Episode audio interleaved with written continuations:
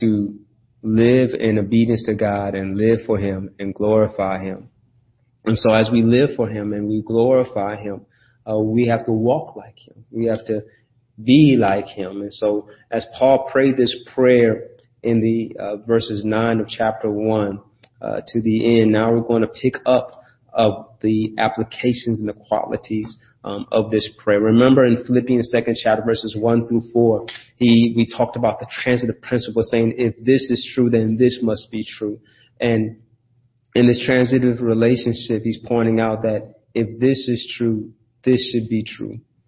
And so he's pointing out to them that if you have this relationship in Christ, then this should be happening in your life in Christ.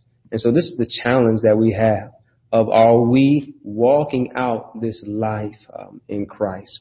And so as we walk this out, he's pointing out that then there should be encouragement, um, there should be comfort, uh, there should be a, a, unity, a fellowship in the spirit uh, as well. And so in this this this mentality he's pointing out that we should have, he picks up in verse five, uh, where we're going to pick up our lesson today and looking at verses five to verses eleven of the second chapter um, of Philippians. And so uh, let us look forward to that uh, in the text as I turn to the Word of God.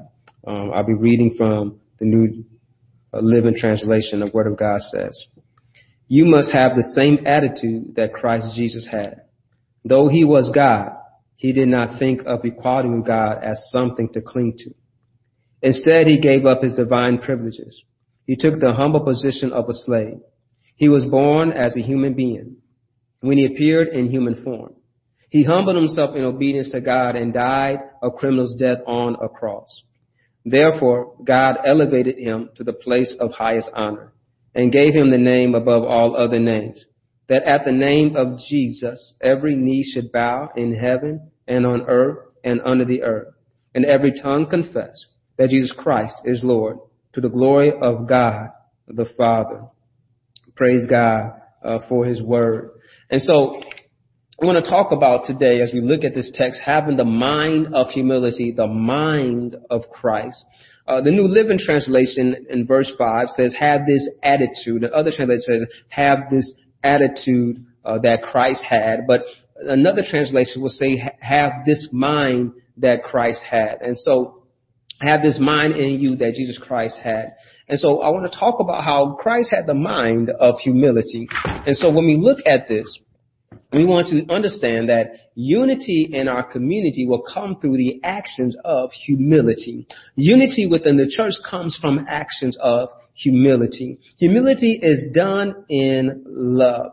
In this humble action of love, we find encouragement, comfort from love, fellowship and affections, consolation and comfort. That's what Paul uh, points out when he says that, do you have these things? Uh, and he says that transitive principle, right? If you have this relationship in Christ, then you have comfort, you have consolation, uh, you have unity of the fellowship and the and the spirit of God. And so, and, and he points this out that these qualities are helpful in keeping unity uh, in the church. We have to exercise comfort and consolation and love towards uh, one another. And the body of Christ can also do that by showing how we love one another by being disciples of Christ. So Jesus showed us um, humility in his life. So this mind of Christ we have is also Christ of humility. And so Jesus shows us this.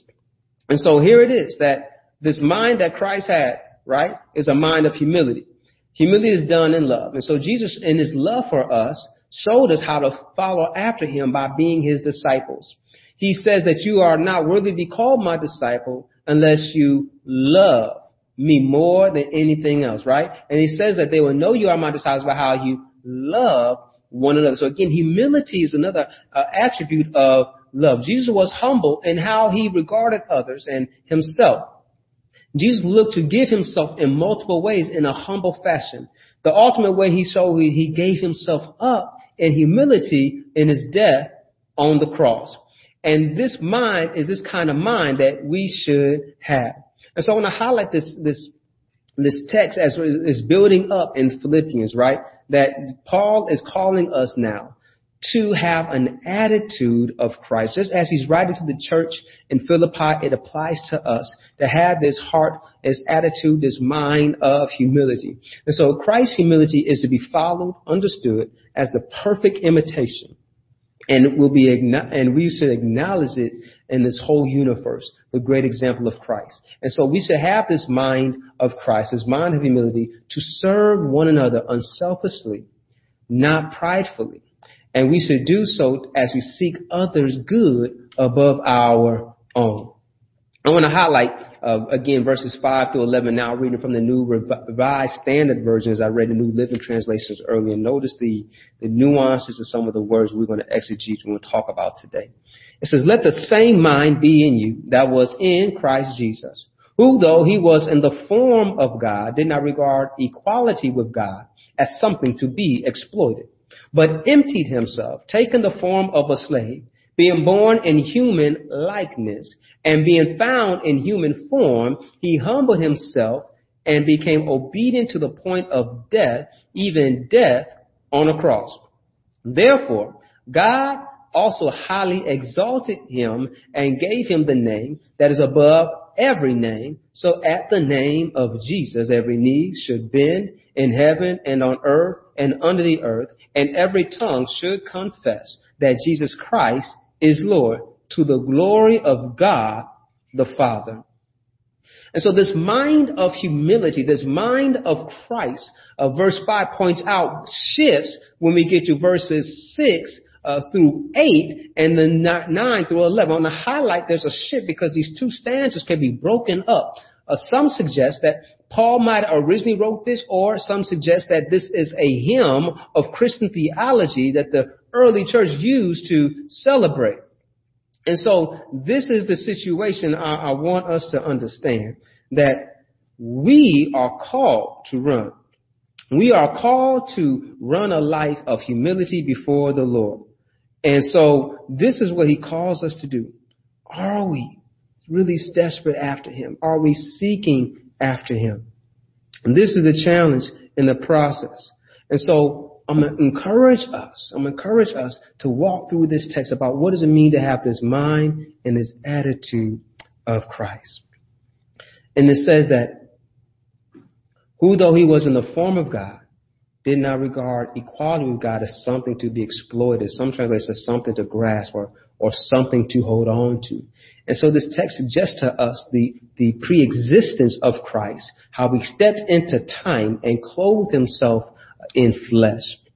And so when we do this, we can see that God is able, hallelujah, to, to show us that he is eternal, that Jesus is not just a man, but he is eternal, everlasting, and existent, the Son of God who stepped into an existence.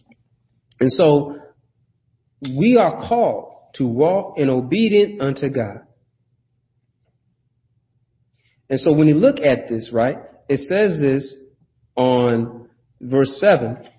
It says that New Living Translation says, instead he gave up his divine privileges. He took the humble position of a slave. So though he was God, he was in the form of God, he did not think equality with God is something to cling to. Instead, he gave up his divine privileges. He took on a humble position of a slave, born as a human being, or taken the form. So I highlight these, these two words. He, he was in the form of God, but he came in the form of man. And so he, he is showing that he did not give up his divinity. He did not give up his divine quality, but yet he clothed himself. So he's fully man and fully God. And so in checking that, he says this, that he was of the same nature and the character of God. Uh, he did not uh, change or lose any of his qualities or his characters, but yet he humbled himself. You notice how he humbled himself to the position says of a slave. He was born in a man. He could have been born in a palace. He could have been born in another place of prestige, but he was born humbly as a carpenter in God.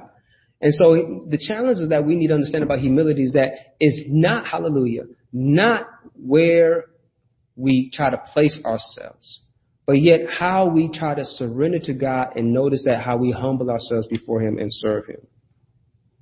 And so this is what we are called to do, to humble ourselves and see how we can be in His presence.